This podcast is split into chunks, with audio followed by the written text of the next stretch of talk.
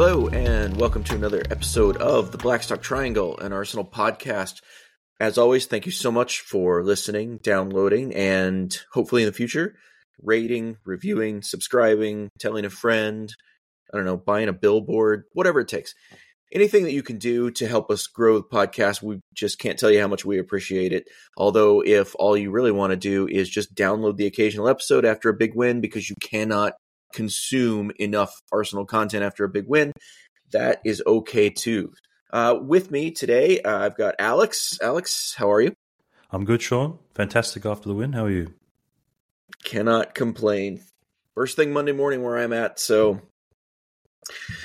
it's just a great way to start a week with the feeling that I've been carrying with me since the end of the game. Also with us today is Nelly. Nelly, how have you been? I've been all right, especially since we're climbing up the table again, scoring goals. I'm feeling good. Up the table much better than down the table. It certainly looks a lot better than it did just a couple of weeks ago. Today's episode is going to be all about Liverpool. Arsenal 3, Liverpool 1. A huge emotional day. A huge day for just enjoying the moment. We still don't, there's a lot of time left in the rest of the season. We don't know what the season has in store for us. We didn't predict, the blip that we saw, prior to this and prior to, the Dubai trip and the break. So a lot of things can still happen, both good and bad in this season. So it's important to really soak up the moments when you get them. I was thinking about this yesterday. This game gives you so much heartache so much of the time, and we sometimes think that only the sort of end result of a season matters, and it certainly does matter a lot, but there are so many of these little highs that you can get during the course of the season. This is a classic journey versus destination type of argument, and this game yesterday, or whenever you watched it, I guess for Alex it was very early this morning, but this game really gives us a chance to enjoy pieces of the journey. And so regardless of what it means for the rest of the season, although we will sort of wrap up with that discussion, I think it's certainly nice to just have a moment where you can kick back and just be at peace, even if it's only for a few hours. So I want to start with that. So your initial emotional reactions to the game, how you felt leading up to it, how you felt during. I had to distract myself for parts of this game. I was just really, really super nervous. I put it in the WhatsApp, the little vomit emojis. I was super nervous before this one. So I had to distract myself a little bit. But I want to get into your emotional journey from pregame through postgame. So I'll start with Nelly, because I haven't talked to you in a while. We haven't been on at the same time in quite some time. So Nelly, walk me through your emotional journey through this one. So I was nervous, but not quite as nervous as you, I don't think, for the beginning of the game. I felt slightly bizarre lineup made me a bit nervous, but we scored early, so I was over the moon. Then a few seconds before half time was my definitely lowest point I've had watching Arsenal in a few weeks at least, when we were level, we conceded, and we hadn't even faced a shot on target yet, and it was still somehow only level.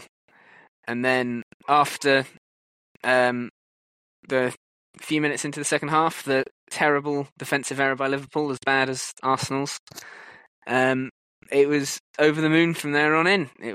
They never really looked like the better team, Liverpool. Maybe the first 5 minutes of the second half. Apart from that, they looked a very poor team, a shadow of the team that we played a few weeks ago. And I've been smiling ever since. Most definitely. Alex, how did you feel? Did you get to catch this one live, or did you wake up with the peace of knowing what was coming? And how does that change the way you watch that game? No, I actually I stayed awake for this one. Games like this, you got to stay awake. It's hard to sleep when this game is on. So I stayed awake. I think it finished at about 2:30 in the morning. Had to go to work the next day. But, you know, that's life being an Arsenal fan on the other side of the world. In terms of my emotion, yeah, definitely a roller coaster for sure. I don't know if I was feeling, you know, on the verge of vomiting like you were, but yeah, definitely butterflies in my stomach because I think, you know, we can all agree it was a game that we kind of knew if we lost or even if we got a draw, we were pretty much out of the title race. But now, 2 points behind Liverpool. If Man City win their two games in hand, they'll be on 52 points, so they'll be at top of the league. So we'll be 3 points behind them. You know, so we are in with a shout, albeit it's probably a slender one considering what Man City and Liverpool have done in the past when they've just gone on these crazy, you know, 10, 12, 14-game winning streaks at the end of the season. But we're in with a sniff. And so, yeah, that knowing that this was going to be a game of really an important game at high margins, yeah, I was definitely nervous. And I think I in the previous podcast, I pretty much made that somewhat clear, I think, Sean. Also, I would like to add, I got the prediction correct, by the way, 3-1. So, yeah, you know, just saying. Very nice. In my defense, I was being slightly hyperbolic in the WhatsApp. I did not literally throw up. I just want that out there. But it sure he did. I you know what? Just to show you how relaxed I was, I ate lunch at halftime. I got into it. I relaxed just a little bit. That first half, as you mentioned, Nelly, you know, outside of the catastrophic goal that we gave up in added time, looked pretty good. We'll get into that, but I just this game, I think, if taken as a whole, should calm a lot of nerves for the rest of the season for reasons that I think that we'll get into as we go in there. But I know, Nelly, you mentioned lineup. Let's talk a little bit about really both squads lineups, as I tongue twister myself.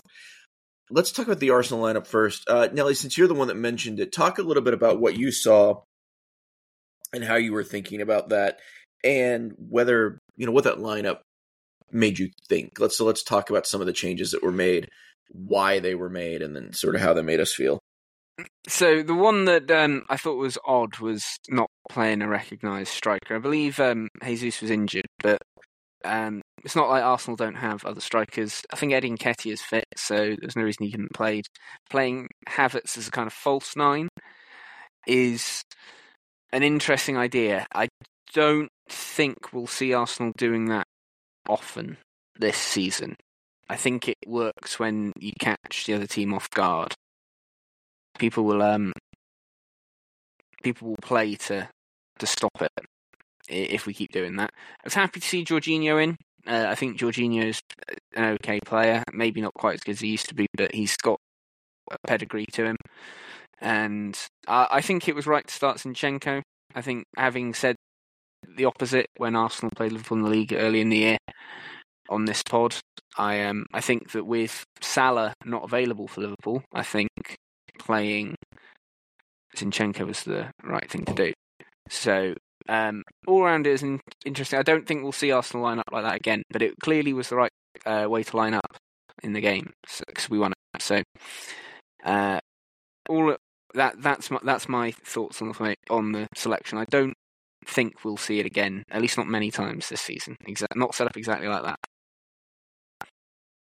Yeah, Alex. So we have Jesus not in the squad; he's injured again. Thomas Partey, who a lot of people thought might make an appearance in this one, apparently has a setback. A setback, by the way, which could end up being fairly significant. I think the last I heard, they weren't really sure the severity of that setback. So obviously he's not available either. What was your take on the lineup?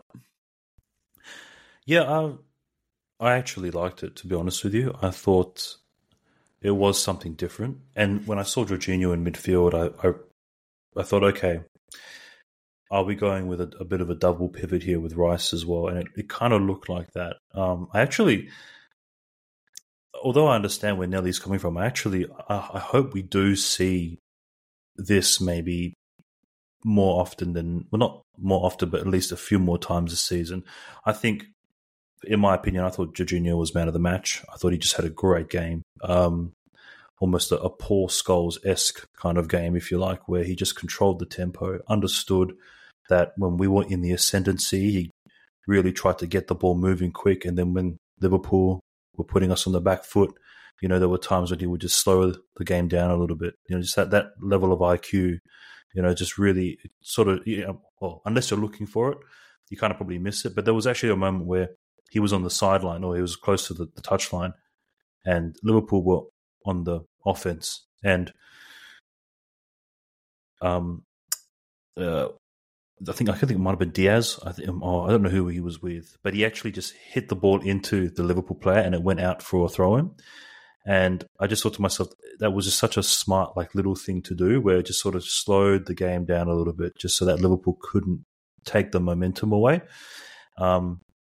Yeah, I thought if Jorginho performs like that when we're getting pressed, you know, maybe, like, say, for example, against the Newcastle, maybe if they come and do that, or against Aston Villa, maybe.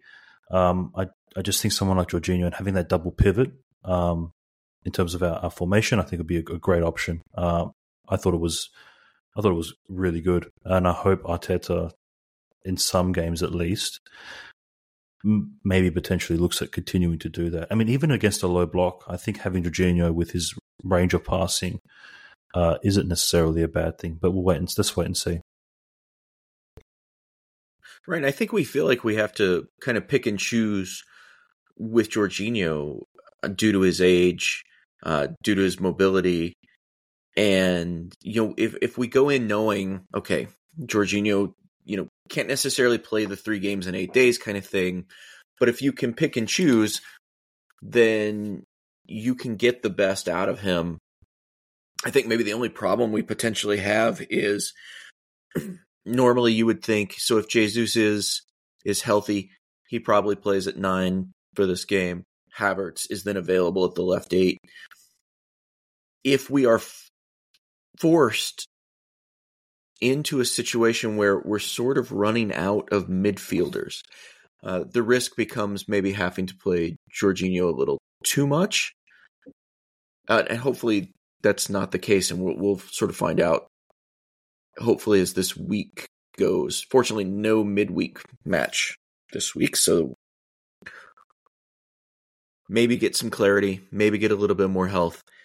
Liverpool dealing with some of their own injury issues. As Nelly, you mentioned, Salah not available, Tsimikas not available, Joel Matip not available, Szoboszlai not available. Darwin Nunez doesn't start this one. Harvey Elliott doesn't start this one. So they certainly have some of their own issues with injury, and that certainly having Mo Salah out and not terrorizing down our left flank was helpful. Also, by the way, in this one, Zinchenko goes out again at halftime. Seems like he, quote unquote, felt something in his calf. I believe Arteta used the term again in one of the post-game interviews. We'll wait and see how severe that one is, and we'll talk a little bit about that. So first, just to go through the goals a little bit. 14th minute, Havertz in on goal. We know that Alisson Becker is an exceptional one-on-one keeper, but in this case, unable to control the rebound, Saka into an empty net. Talk us through that one a little bit, Alex. How you saw that one unfolding? I think overall, I thought it was a great run by Havertz. You know, Zinchenko has to take a lot of credit. The way he cut in, found Odegaard then finding Havertz. You know, you'd want Havertz in that position to finish, but Alisson, you know, he's a world-class goalkeeper.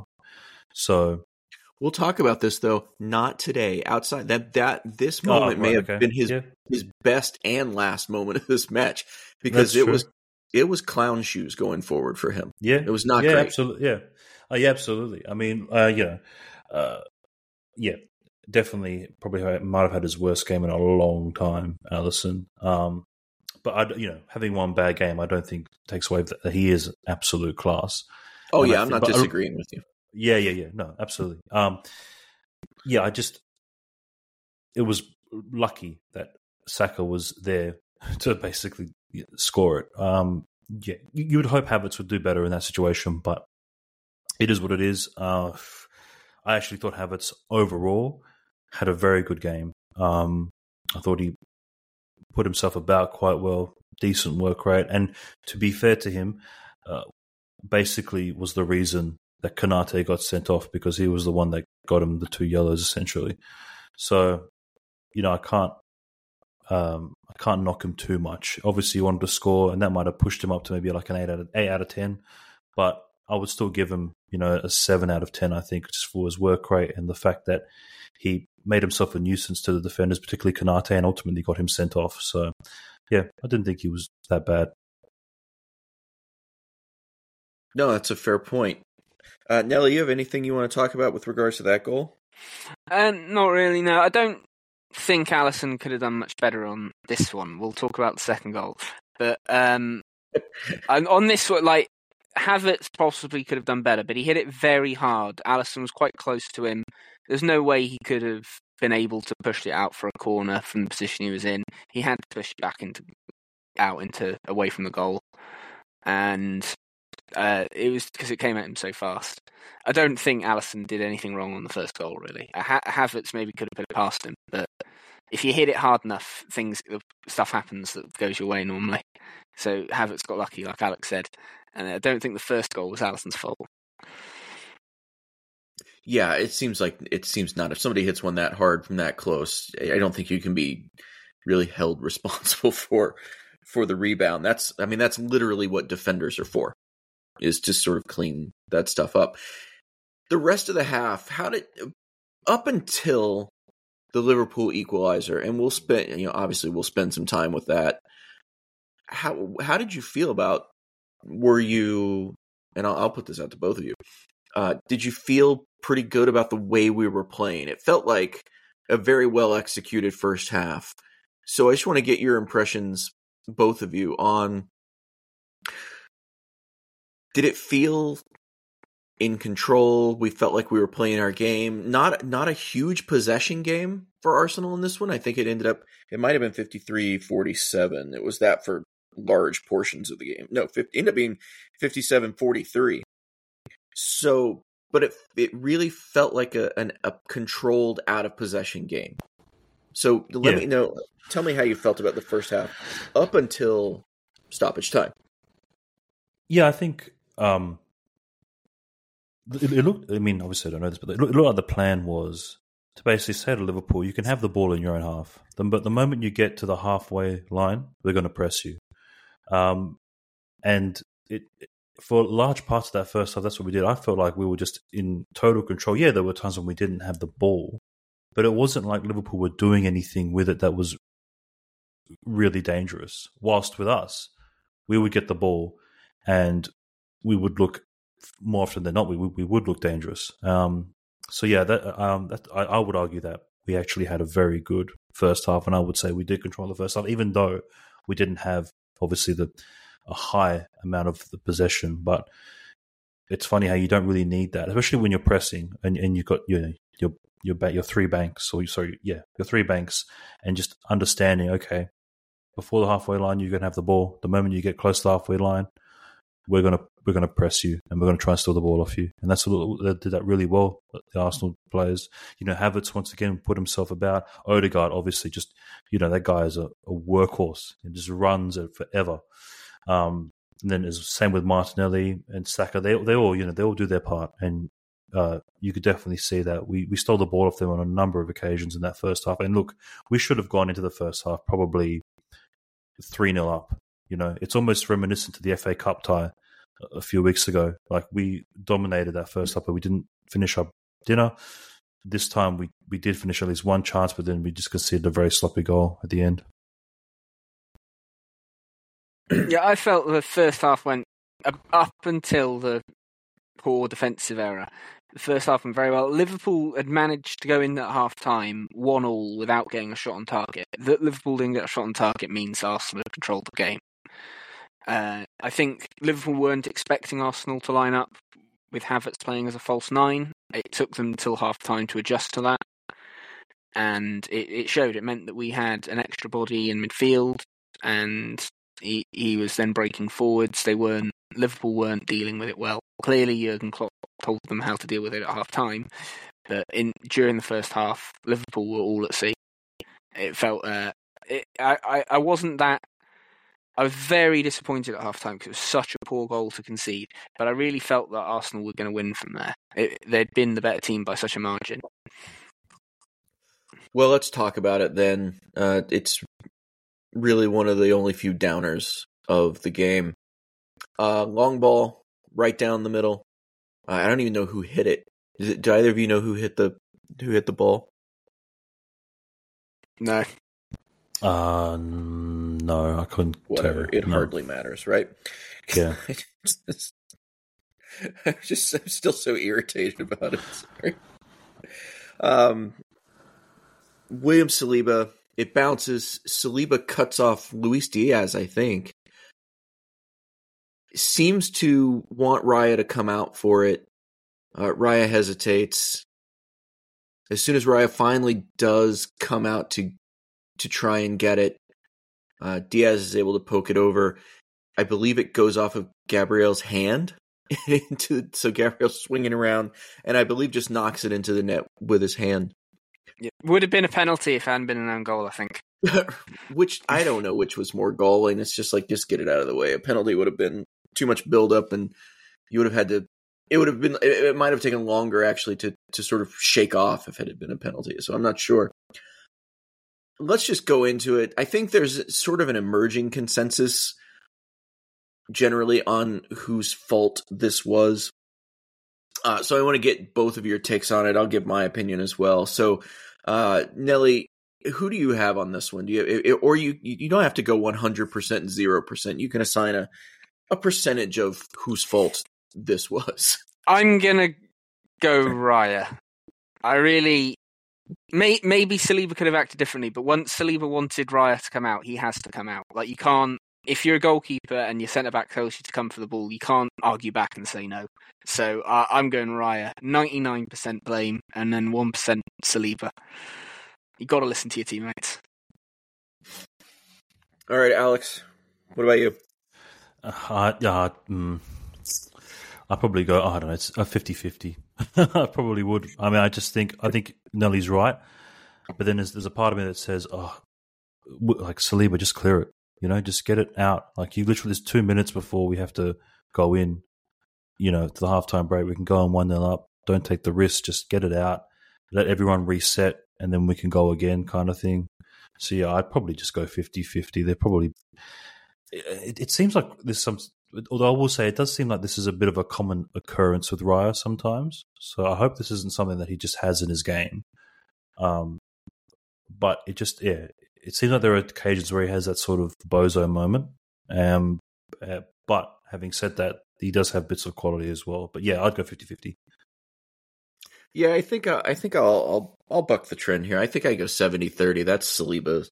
And I would say that in that situation, I think the keeper probably knows better the situation behind Saliba. And so what he's got is Diaz is basically climbing all over his back. So maybe he should know that as well, which means that any move that Raya takes to come out to that ball, regardless of whether it was when Saliba first calls him or when Raya actually finally does go out there,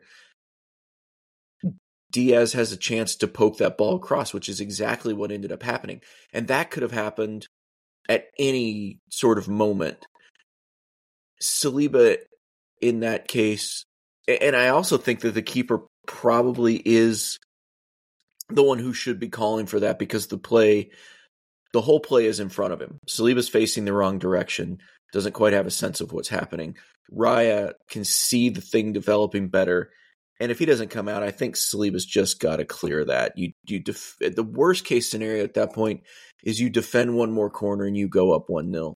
I can't place too much of that on Raya. Could he have been more decisive? Well, I think in the end he was decisive, probably the wrong way and not coming out. Could he have come out quicker? Obviously, he could have come out as soon as Saliba called for him, but he's facing the same potential risk in doing so. And I feel like the safer play probably is just Saliba clear the ball. But you can certainly make a case either way. It's regardless of how you assign the blame, I think we can all agree that probably the person who gets the statistical blame for the own goal is Gabriel, and he plays no part in this. Oh, yeah. So, 0% blame on Gabriel. 0% blame on Gabriel. The one thing I would say, I mean, maybe Arteta runs it differently, but on sports teams I've been on, which is not as high a level as Arsenal, the way you decide who's right is whoever calls first is right, and then because you haven't got time to argue about it. So I think Saliba called first and is therefore right, and Raya should have just gone with it. It's more important that you're all on the same page as a team than it's necessarily the right decision. So if either had happened, if Saliba had booed out, if Raya had come, then we wouldn't have conceded then. And that's why you've just got to go with what your teammates tell you to do. You can't argue back. So personally, I'm putting all the blame, well, 99% of the blame on Raya. Regardless, I think we can all agree that it was an absolutely catastrophic goal to give up at that moment. Oh, yeah. Definitely. It was... it was the most catastrophic goal conceded for at least another 25 minutes. Anywhere in football. And that's really the story of the game. We get... I think I... You know, we have the pod WhatsApp, and I just asked, is it possible that this team could please stop shooting itself in the face? It feels like there is a calamitous goal, just a comical goal, just every couple of games that we give up. And one of the things that I always think about is how we never seem to get those goals. Like the whoever we're playing becomes this sort of, regardless of whether they're good or not, they just all of a sudden become a clean, error-free team until, as you said, Nelly, until the 67th minute. Who wants to walk us through that one? Because I absolutely, I love this goal for the exact reason that, like I said, I've just always, like, why can't we get goals like that? Why can't we just, and I know I'm probably blocking a few out because you'll take some errors and try to make them into brilliant offensive Arsenal play when really it's probably, just disastrous defending. But the ones that are so obvious that you can't help but think, wow, somebody else actually shot themselves in the foot or the face in some way, in the same way that we so often blame ourselves for. So Alex, talk to me about the Martinelli goal. Well, I mean, it just like you said, it was calamitous, really, and it was a joy to watch.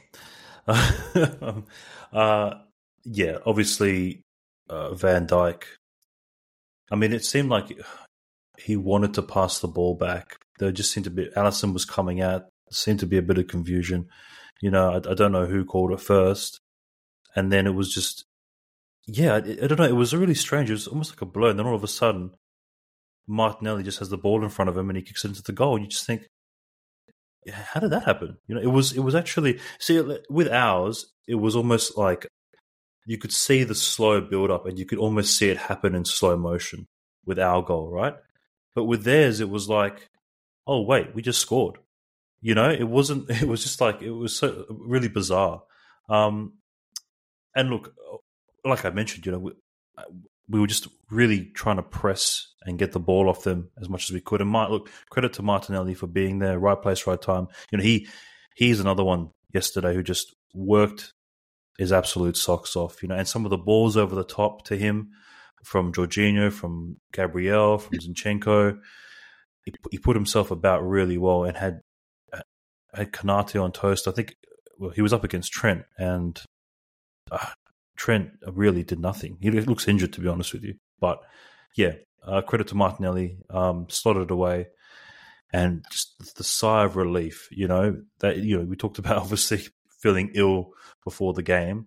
You know, the anxiety levels being high. It just felt like, thank God that mistake isn't potentially going to cost us. You know, because that like you mentioned, Sean, it's always felt like that. You know, we just always make a mistake and it just we shoot ourselves in the face. But then that happens and you go, oh, there is a God, it just kind of feels like that. Nelly, how did you see that one unfold? Alex made a good point. It was unlike the goal that Arsenal conceded. This one was really fast. It didn't look like they were going to make a mistake. And then, oh my God, Martinelli's got the ball and he's going to score. It was such a frantic move.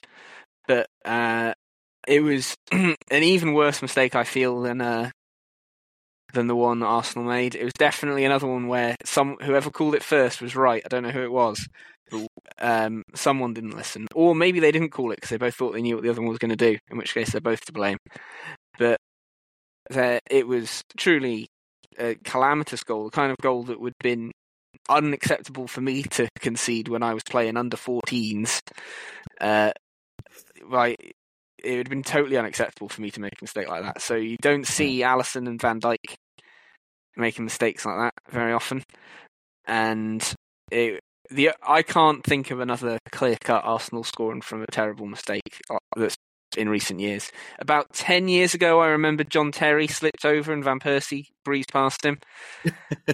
That's the only one. But that was about 10 years ago now. That was back when I was at university. That was a long time ago. So... It's been a while since Arsenal have had a goal fall at their feet that easily. That was the game at Stamford Bridge, wasn't it? We won 5-3? Yeah, 5-3. But that was back when I was at university, and I graduated in 2014, so it must have been a while ago. Yeah, that's me too. Yeah. So that's the last time I can remember where Arsenal have been gifted a goal like that. Obviously, huge error, regardless of how you assign the blame for that if you're a Liverpool fan this morning.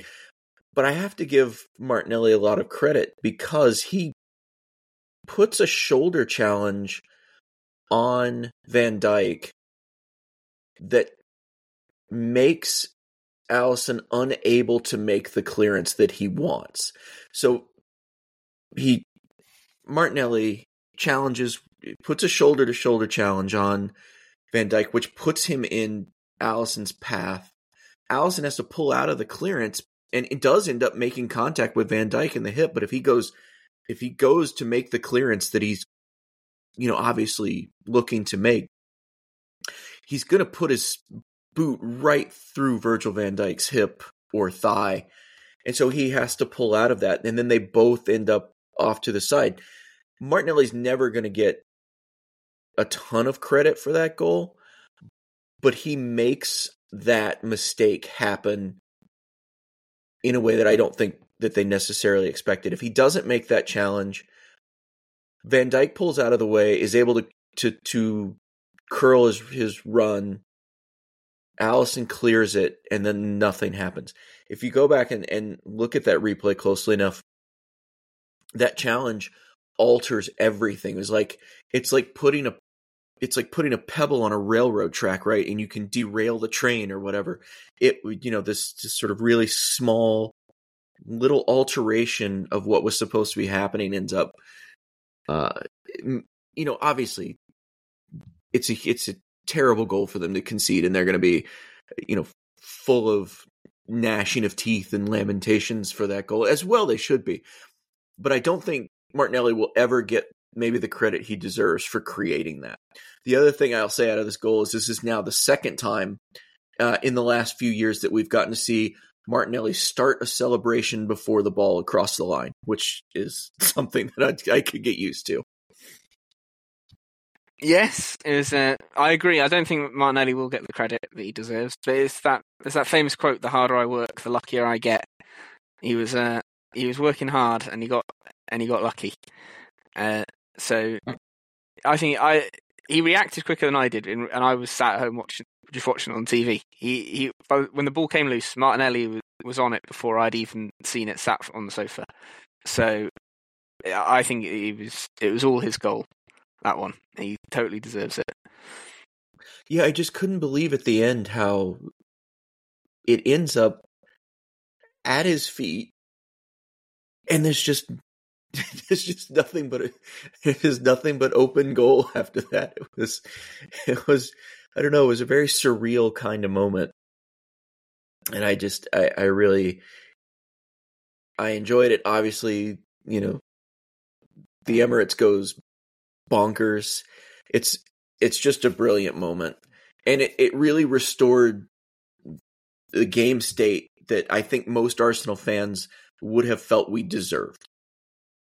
That as fans, we deserved for Arsenal to be winning based on how they had been playing. I think we mentioned, you know, the team started the second half maybe still feeling a little bit sorry for themselves for having given up the lead so close to halftime. But they did work their way back into it in a way that I thought was pretty admirable. And ultimately, when you look at, you know, and we know XG is an imperfect measure of certainly a single game, but the XG in this match tells the story. 3.5, again, depending on the model, to 0.37. Liverpool did not create enough to deserve even the goal they got from this game, let alone anything else. They didn't deserve to be where they had been up until the 67th minute. Goal. They got a goal they didn't deserve. Fortunately, they didn't get anything else, but they created nothing in this game. And our midfield deserves a lot of credit. Yeah, they had a couple of decent shots from range that didn't miss by much, which was all Liverpool managed to produce on their own, and they were gifted an own goal.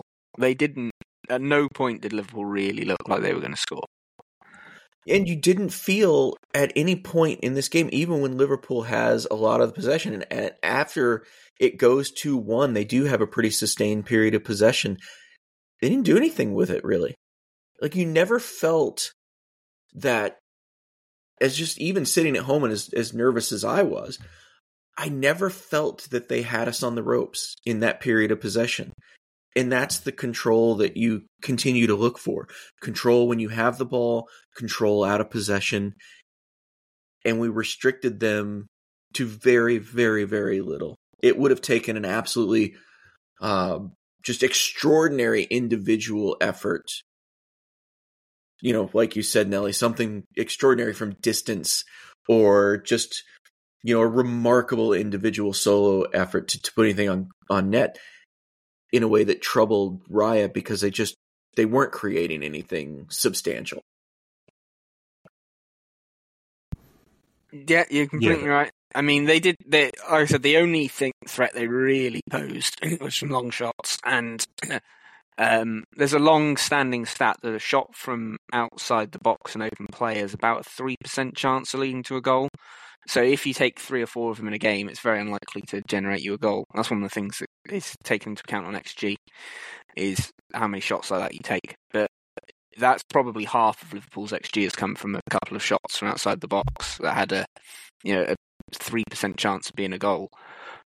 So Liverpool really weren't. They looked like they didn't know what to do when they were being closed out and they didn't have Mo Salah to pass to.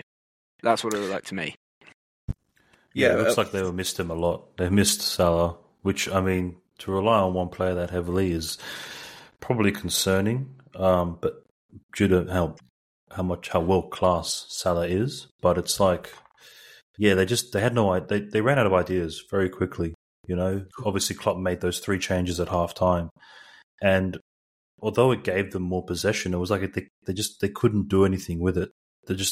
They lacked that quality, you know. Gravenberch or whatever, I thought he was non-existent. I saw him go off, and I was like, well, "This guy was playing." Like, you know, like I had no, like, you know what I mean? Like, they just didn't have the quality compared to us. You know, we just we ran it. We ran the show, and like I mentioned before, we gave them possession. We were like, "Listen, you want the ball? You can have the ball." once you get to a certain point, we're going to press you. And you're not going to control this game. You know, it was almost like when the players were under, they were like, listen, you're not going to come here and get anything. We're not going to let you do that. Which that mentality. I mean, let's be honest. Like 4 or 5 years ago, we were nowhere near the level of a Liverpool or a Man City. Now we've beaten both of them at home in the league. We've drawn against Liverpool at Anfield. If we go away to the Etihad and get something, you know, that should be telling to a lot of Arsenal fans, hey, you know, we are there or thereabouts. Yeah, okay, fine. We've had a couple of bad performances in certain games, but man, we're knocking on the door for sure. Well, I mean, of course, who wouldn't miss Mo Salah, right? You're talking about, you know, one of the best, if not the best winger in the world. So obviously, that's going to make a huge difference. And you know, I would also say that we used to piggyback on your point, Alex, we used to watch these games between two really good teams and be like, be really nice if we could play in a game like this and be competitive, to play in a game like this and feel like not only that we could conceivably win if everything broke right, but that we could play a game like this against a team like this that we should win because we did the things that you're supposed to do. And you're right. Now we're doing those things. We're, you know, one of the best teams, if not the best team in the Premier League at suppressing scoring chances. Liverpool had 10 shots in this game. And again, for a 0.37 to a 0.4 total XG means that you've suppressed the quality of their shots in a way that I don't think that really any team has done to them. You'd have to check and see if they've registered a lower XG for a match, but I kind of doubt it. Just thinking about it now, I don't know this stuff off the top of my head, but I haven't looked it up. But I imagine their XG for the first half was 0.1 or something. They at no point did they really look like producing. Did they produce any goal scoring opportunities in the first half? I don't know what it is. I'm not going to look it up now, but I know they had offered. They couldn't have had a lower XG. I doubt almost any team in any half of the Premier League would have had a significantly lower XG than Liverpool had in the first half. It was 0.11. 0.11. That's very low, though, isn't it? See, it's pretty good. Your eye test on that one was really good. Yeah, because they just weren't. So I don't know exactly XG. The way XG works is slightly complicated, but I have looked up. And one thing is, if you take a shot from outside the box, that's 0.003 added onto your XG, because it goes in about 3% of the time. And there's other things, like if you take a shot from inside the 6-yard box, is considered like 0.8 or something. But Liverpool didn't take a shot from inside the 6-yard box. Liverpool didn't get a shot on target at any point in the first half. Missed a couple from outside the box is all they managed. They took 3 in the first half, none on target, 0 big chances. Meanwhile, in the first half, Arsenal 8 total shots, 4 big chances. Mm. Maybe we should have scored. Yeah, Alex is right. We should have scored 2 in the first half, and we were lucky to get away with it. And you could have run away with this game, and everyone could have been relaxed, and you know. No more. I honestly think we should have scored 5. I got to be honest. Like, I look at some of the chances that we missed. That Kibior header. Oh my days! Like, if he puts that away, that was in the second half though. Kibior header. Yeah. But, yeah. What I mean is, like, I'm looking, and even the Saka header as well. I just think, man, if we could have easily have scored 5, and we would have looked back and said, yeah, you know what, that makes sense. But I guess. We'll take a 3-1. That's fine. Yeah, I'm not going to be too hard on Kibior. That's a center back playing left back who finds himself as a center forward and maybe is not as composed as you would want your center forward to be. But I'm not going to blame him too much for that. But talking about him really leads to some of the next thing that I want to talk about, which has to do with just the players who you thought in this game really made the difference, sort of the difference makers within the lineup. We'll talk a little bit about the subs and Kibior being one of those that we think was an enforced sub at halftime coming on for Zinchenko. But let's talk a little bit first about just who your sort of and we've touched on this a little bit, but who are your sort of players of the match? And then just a couple of sentences on what you, where you came up with that sort of. So what, who and why? So I would. Alex made a good point of Jorginho's. Jorginho's a good shout for potentially the best player. It's very difficult to fault his performance, I must say. Well, he did win man of the match too, so. Yeah, Jorginho did have deserved one winner of man of the match. I think Havertz, maybe. Havertz played well. I also feel Saka and Martinelli both played well. I know they both went off, but I feel they both got goals, both did well for their goals. They were our best four players. If I've got to pick one, I think the official man of the match, Jorginho, is probably the right decision. Declan Rice never gets below a 7 out of 10. This was another 7 out of 10 performance from him. It's just a safe pick. If you don't even watch the game, you're just like, yeah, just give it to Rice. Say, yeah, Rice got a 7 out of 10. And even if you don't watch, you can say that. No one will argue. Yeah, you just say, Declan Rice was great today. And you can converse about that for half an hour. Mm. But I think I also had Ben White as well. Ben White actually had a pretty good game. Yeah, Ben White, another one. Ben White. Oh, it was difficult to put foot wrong. He got a yellow card, but I don't think he played. But I don't think he's really made any significant mistakes at any point on or off the ball. I think he got a yellow for time wasting. So was that for? Couldn't remember why he'd gotten a yellow card. Time wasting is worth it, especially if you win it. So I think about half our players all played very well. I think Zinchenko played well, but it was only 45 minutes. Saliba, Raya, fault for a goal. Gabriel played well. I feel he could have scored one. I remember feeling he should have scored one. But he's a centre back. Yeah, but he's a centre back. I don't criticise him for not scoring goals. Right. Even though he scores a lot of goals, Gabriel, for a centre back. But I don't think Gabriel really put a foot wrong. Right. I think if he hadn't slapped the ball into the ball was hit straight at him. If he hadn't slapped into the goal, it'd gone across the face and goal and gone in anyway. So despite getting an own goal, I think Gabriel probably deserves a 7 or an 8 out of 10 from that game.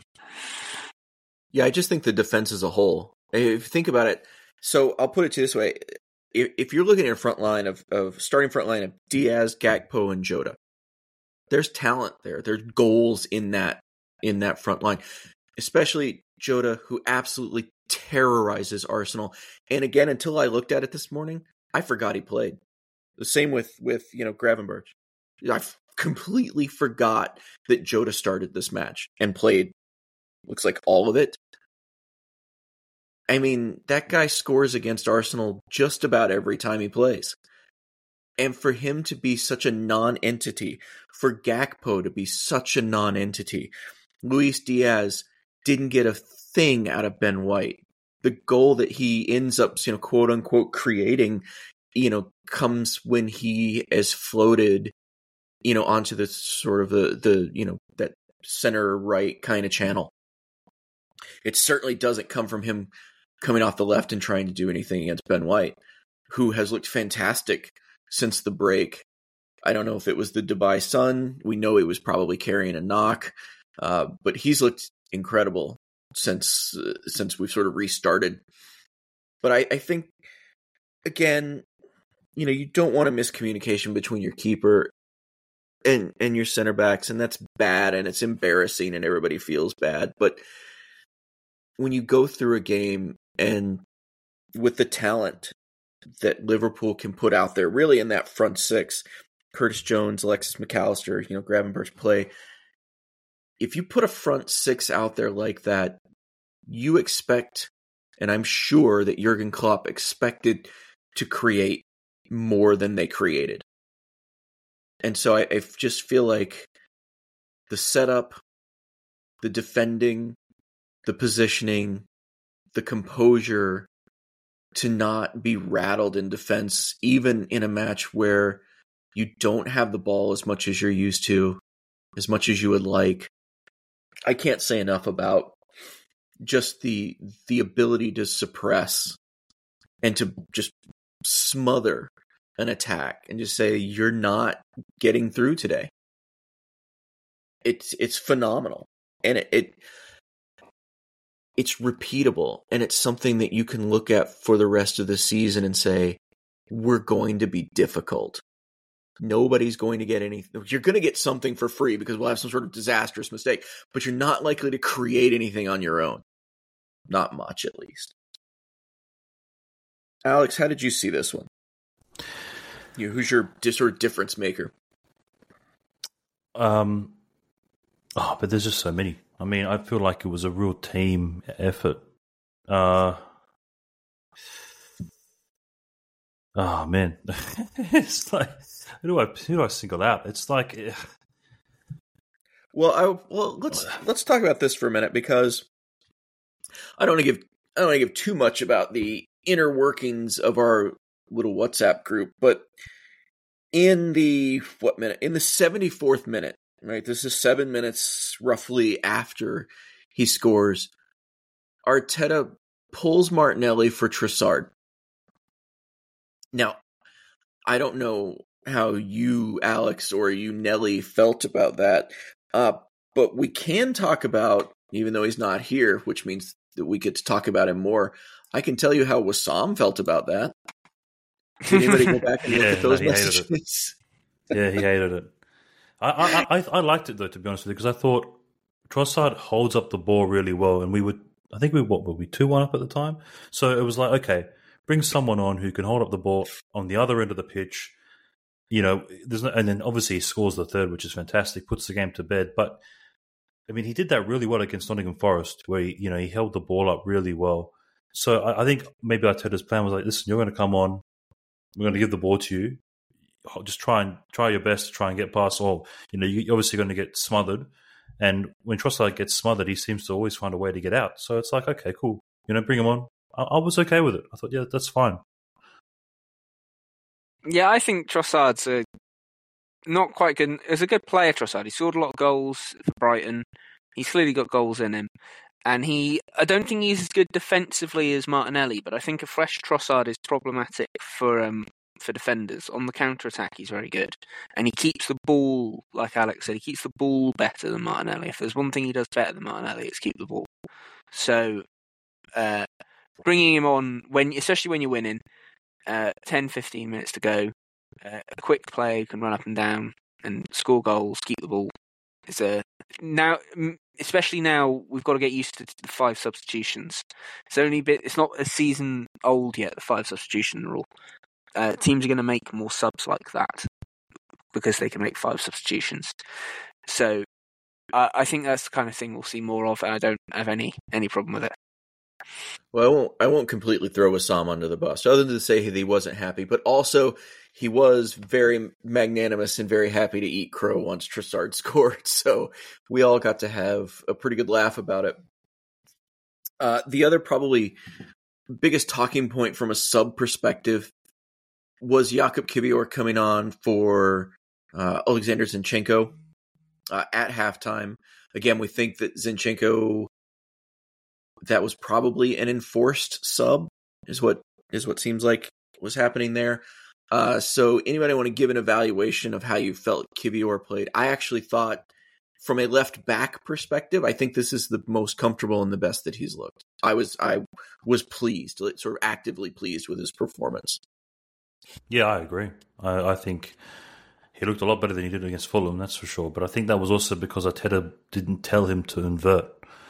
You know, he basically just stayed wide most of the time, and then apart from the moment where he's in front of goal in the striker position, don't know what happened there. But for the most part, yeah, I think the plan was almost to have a 4 centre backs basically, because I think some of the subs that Klopp made, he was trying to obviously really attack. They were 2-1 down, so. I think Liverpool almost went to like a front five. It was almost like a front five on occasion. So I think that's why Arteta was like, yep, well, not that he had to bring Kivior on, but I think his instructions to Kivior were a bit more probably in his wheelhouse, let's say. Yeah, I think we're out of fullbacks. I think that's really the issue. With Kivior's performance, I think Kivior played all right. I think with everybody fit, he's presumably third choice at left back, right? Or even potentially fourth choice at left back. With everybody fit. Maybe even fourth. Because right, Tommy Asu. Remembering that you're Tommy Asu, yeah, Timber, Zinchenko will all be above him, I think. Yeah. So for our fourth choice left back, I feel his performance is fine. He's being thrust into the limelight and exposed a bit more than most fourth choice left backs are. So I think he played well. I think he's got something I noticed, I must say, until the last game. He's got a decent throw on him. It's not a true Roy Delap long throw, but he's got a good 20-yard throw on him as well, Kibior. And that's what I'm doing a couple of times in the Liverpool game, which is always nice. But he's also continuing the Hector Bellerin memorial foul throw every few games. Which he did do a foul throw, yes. I didn't get a replay on it, but that seems like just such an absurd call to make in that situation, and stopped what looked like was a potentially threatening position. Yeah. Well, yeah. I was livid. Listen, the less I say about the officials in this league, probably the better, to tell you the truth. Yeah, Alex and I have done entire episodes of this just ranting about the officials. So, without Sean Terrainers in, we've had very long rants about the quality of officials. So, maybe we shouldn't delve into that too much, particularly when we're happy with a win. When we're happy with a win, let's not be bitter about the officials. Let's not open up the can of worms. Can we say this though, that it looked from the very beginning like the ref wanted to red card somebody, and for once, when a ref wanted to red card somebody, it didn't end up being an Arsenal player that got the red. Again, this game is completely thrown what I thought was possible and what was allowable in the Premier League. I didn't think other teams were allowed to give up calamitous goals against Arsenal, and I didn't think that in a game where you can tell the ref wants to throw the red out, just like, I packed this red card, I want to use it, it's coming out for somebody, and for once it wasn't one of ours. Yeah, it's nice when the sun shines on you, isn't it? I don't know what to think. Yeah, it's weird. It's not how I used to be, but it went our way, and I think to the world. Konate had to go. There was no, as Alex said when he was saying about how well Havertz did. Both of those fouls are definitely yellow card fouls. There's no two ways about it. He had to go. Definitely. I'm not sure. Yeah. I mean, it did end any hope Liverpool had of coming back. But actually, I suppose it was actually 10 minutes before the end of the game because there was a lot of added time. But it didn't. It was an undeniable second yellow. First yellow was even clearer than that, if anything. And he had to go. And it meant that Liverpool couldn't come back from 2-1. Because I think it was only 2-1 when he got sent off. Memory serves. Yes. But it meant that they couldn't come back. They took all the steam out of them. I did relax a little more at that point because it made, I think if he gets sent off and it's 1-1, I don't think I get terribly excited about it at an 88th minute sending off at 1-1 because a lot of teams can just hunker down and defend that for 10, 15 minutes without, I mean, it's difficult obviously, but I think without too much special worry. But when you're chasing a goal and you go that man down, like that becomes a huge blow, even if it is a center back. So I did relax a lot after that. Anything else on this game sort of before we move into ramifications and maybe look ahead a little bit at the rest of February? No, not really. I think just overall really great performance, a performance that was needed. We needed to win that game. We're back in the title race, so yeah. Yeah, it's exactly what we needed. I agree with Alex. Nothing else to add. I've said my piece on this game, but it was a great game. I'm still smiling about it. Well, and now since Arsenal doesn't play again, doesn't have a midweek game, so West Ham on Sunday, we just get to bask in it for the entire week. I think I put something out, I'm not on Twitter anymore, but I put something out on Threads and I was like, apologies to every other podcast that I listen to, but it's all Arsenal content this week. That's what I'll listen to. I will just listen to Arsenal stuff because it's a feeling that you want to be able to kind of ride throughout the rest of the week. You just want to ride the crest of that wave as long as you can. So all Arsenal content for me this week. I don't know about the two of you, but I'm gonna definitely be watching the City Brentford game because with my Brentford hat on. Oh, absolutely. Because if City drop points against Brentford, we're really in the title race then. So it'll be. It was a great game. We're all B's for this one. Big Brentford supporter, always have been. They've got me for the next. What time is it? They've got me for the next 6 hours. There you go. All right, so let's shift gears a little bit here. I think in the where does this leave us question, the obvious answer is in a title race. Even if City win, they're now 2 games in hand. That puts them 3 up on us. It puts, where we are with Liverpool, they're currently 2 up on us. That's a title race. It's a 3-horse title race. So, I mean, obviously there's a place that it leaves Arsenal mathematically and table-wise, but I think I'm more interested, although feel free to talk about whatever you want, but I think I'm probably more interested in where this leaves you in terms of how you feel about the rest of the season, not just from a table perspective, but just from an optimism perspective of connection place. Just where does a win like this at this time of the year, how does it leave you feeling about the team, the squad, the rest of the season, the transfer window, your lives, your world, your jobs, your home life, whatever? Well, for me, I think we're in a pretty good place. I think, Timber should be coming back over the next month, maybe 2, but knowing Arteta, he'll probably ease him in after such a significant injury. Partey's a big one. I think it's done for him, in my opinion. I think in the summer he's definitely gone. It felt like in the press conference when Arteta announced it, there was almost this undertone of like, oh, he's fed up with Partey, how injured he always is. So I think he's probably gone, to tell you the truth. I think we're in a pretty good place. Hopefully Zinchenko isn't too bad, an injury. We get Tomiyasu back. Japan have been knocked out of the Asia Cup. He comes back. Okay, great. Some more depth in defense. That's not bad at all, especially if Zinchenko is out for a length of time.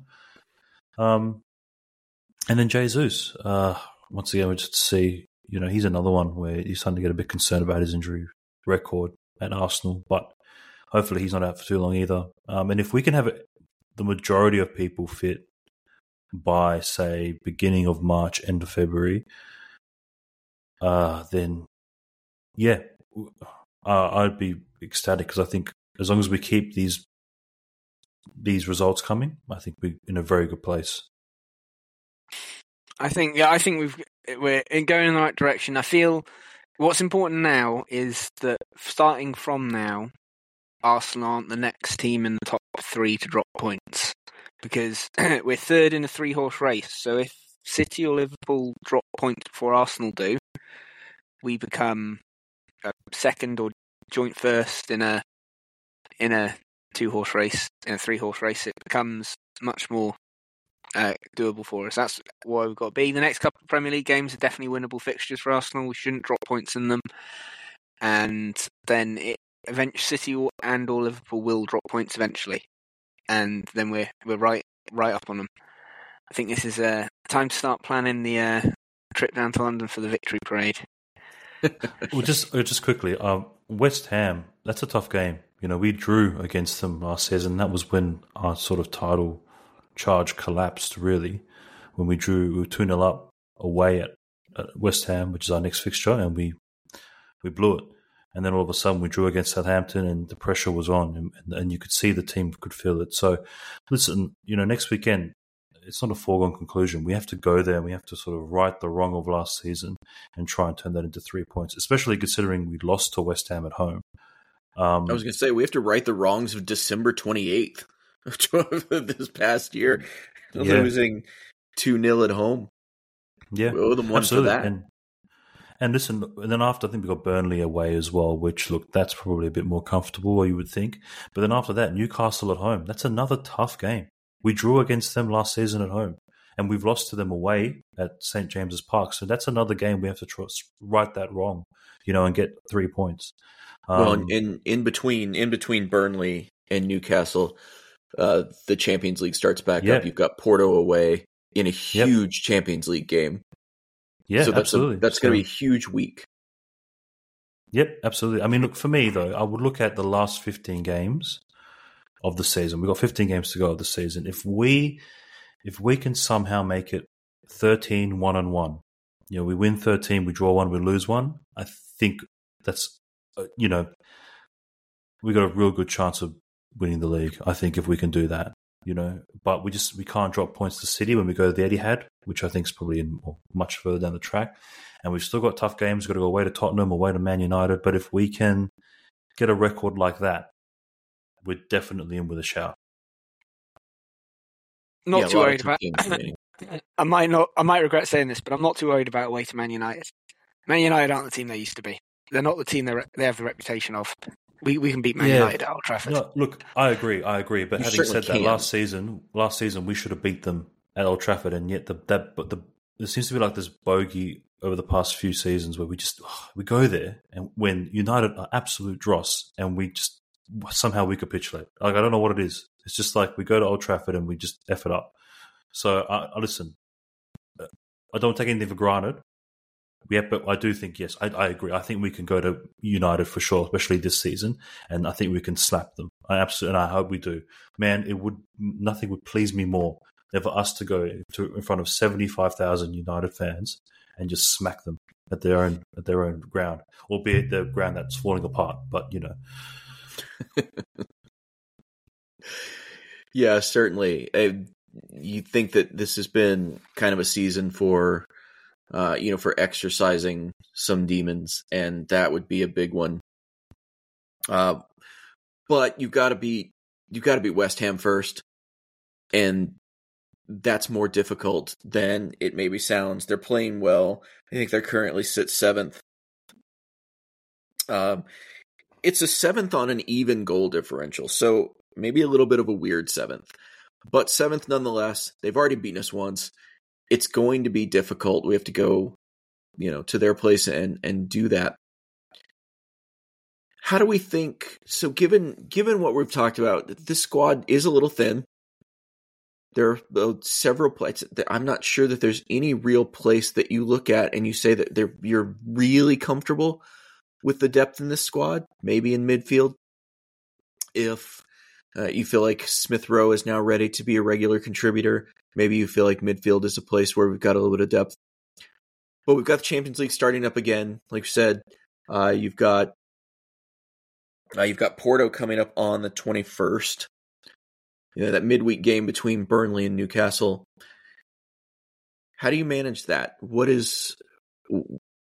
How does that impact the league season, do you think? I mean, and obviously other teams are going through it as well. Liverpool's got Europa. City will obviously have their eye on repeating in the Champions League.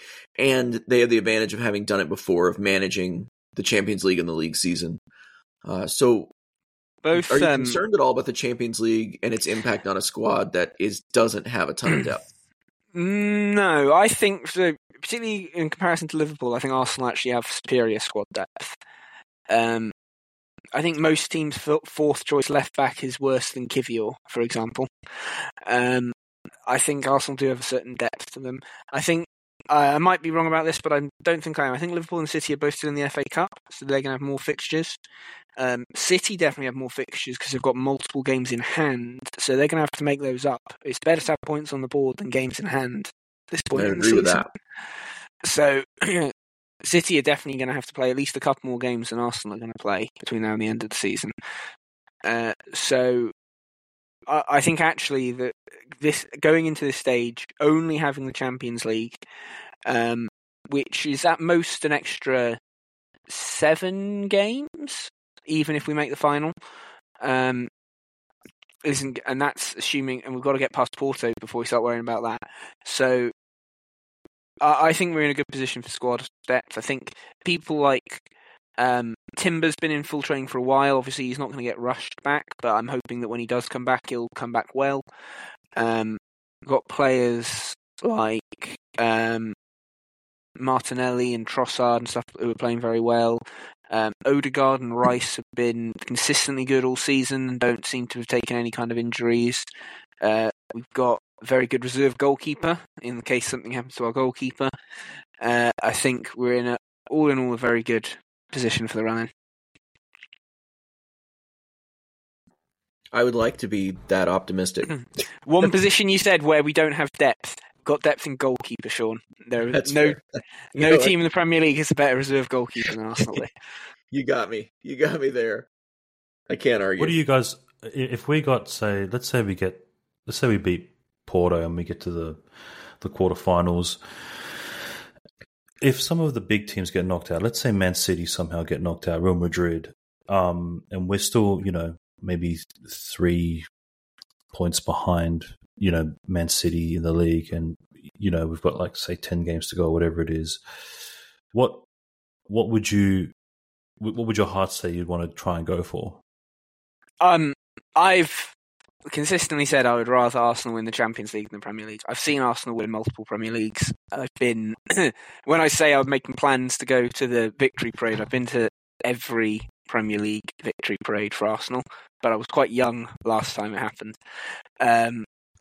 But I've never seen Arsenal win the Champions League. I would, if we only get one, I would prefer it to be the Champions League. I think if you're in the same position that you are now, you're still going for both. Obviously, if you fall just even a few more points behind in the league, then you start really prioritizing the Champions League. I think that if you... I don't think you are capable of forcing Arteta into, admitting one over the other. I don't think that he would, but I think probably Nelly is probably on the same page as insiders within the club. The title that this club has not won before. And, all of the sort of status that comes with being a Champions League winner, even if you want to just get on the practical level of how many of the 24-25 jerseys do you sell with the star on them, right? Just something as pragmatic as that. I mean, there's a status that comes with winning the Champions League that cannot be topped. You do things like you go to the Club World Cup. You do all of those kinds of things that are associated that come with that, and add to the fact that to be the manager and to be a part of the squad, to have done something the club has never done before. I think that the allure of that is too much. I would personally choose that as well, I think. And that may be, I can't remember if I've said that I wanted one or the other before, but I think I've talked myself into if I could only have one, and I still want both this season, because why not? It would be the Champions League as well. Yeah, I agree. I think we haven't won it before. It'd be great to see us win it finally. Plus, it just gets that monkey off our back, these other teams who have won the Champions League can't use it against us. Yeah, Champions of Europe. You'll never sing that. They wouldn't be able to sing it to us anymore, and it wouldn't sting when they do. And the only once we've won one, it then becomes, can we win it back to back? And I believe only one British club has ever done that, and it was Nottingham Forest. So Man United and Chelsea fans and Man City fans, their teams never retain the Champions League. It would be great to have as many Champions Leagues as City. It'd be great to have as many as Nottingham Forest. That'd be even better. There's a Real Madrid. Yeah, there's the list of teams that have maintained the successfully defended Champions Leagues. They've won it back-to-back seasons. It's very short. It's like Real Madrid, Juventus, and Nottingham Forest or something. It's a very short list. Man United never done it. Barcelona have never done it. AC Milan have never done it. So we've got to win this. We'll win it this year, and then we'll target the great European juggernauts that are Nottingham Forest's record. Yeah, I was going to say, let's win the first one. before we start making plans for the second one. But yeah, I would definitely take that. As far as upcoming fixtures after West Ham, as we mentioned, Burnley on the 17th, Porto February 21st. All of those are away fixtures, by the way. And so, you know, that could play into some of the results. I think that you probably want, in the Champions League, you probably want that away leg first. So I'm not too unhappy with that. I may be wrong about that, but I would kind of prefer going into the home leg, sort of knowing exactly what it is you needed to do. There's a statistical thing that the team that plays away first is very slightly more likely to qualify. Yeah. There you have it. And I think we're a better team than Porto. So it makes sense if it goes to, if it's fully, it makes sense. If it's tied, you play your extra time in front of your home crowds. Mm-hmm. It makes sense that it is, there is an obvious advantage to playing home second. For sure. And then we'll round out February with Newcastle at home. So some pretty big fixtures coming up. Not a ton of them in February. I mean, what is that? Five matches in February. So not a ton, but February is also a short month. But some big ones coming up, and we'll be here for you. So, Alex, Nelly, anything else you want to think about? I mean, I would like to spend some time on the question of Uri and Timber, but I don't think that's a today conversation. I think we'll talk about that later.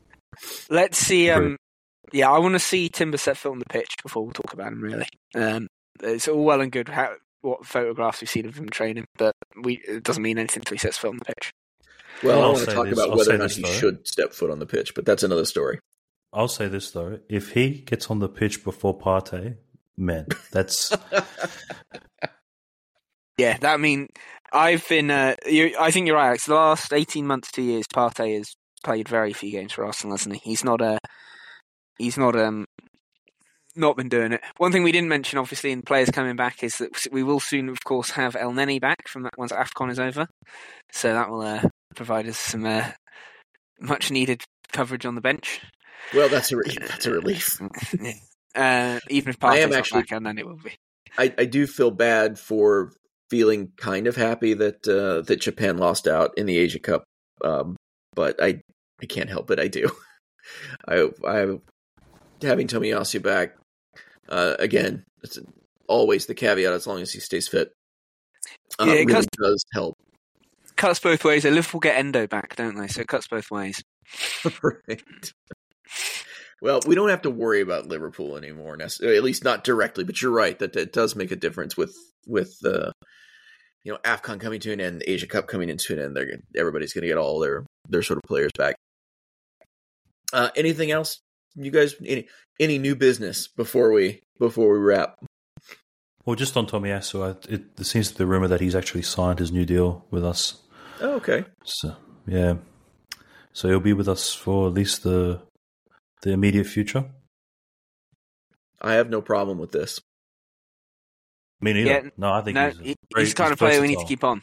He's kind of player we need to keep on. He can play anywhere in the back four. He's kind of player we need to keep. 100%.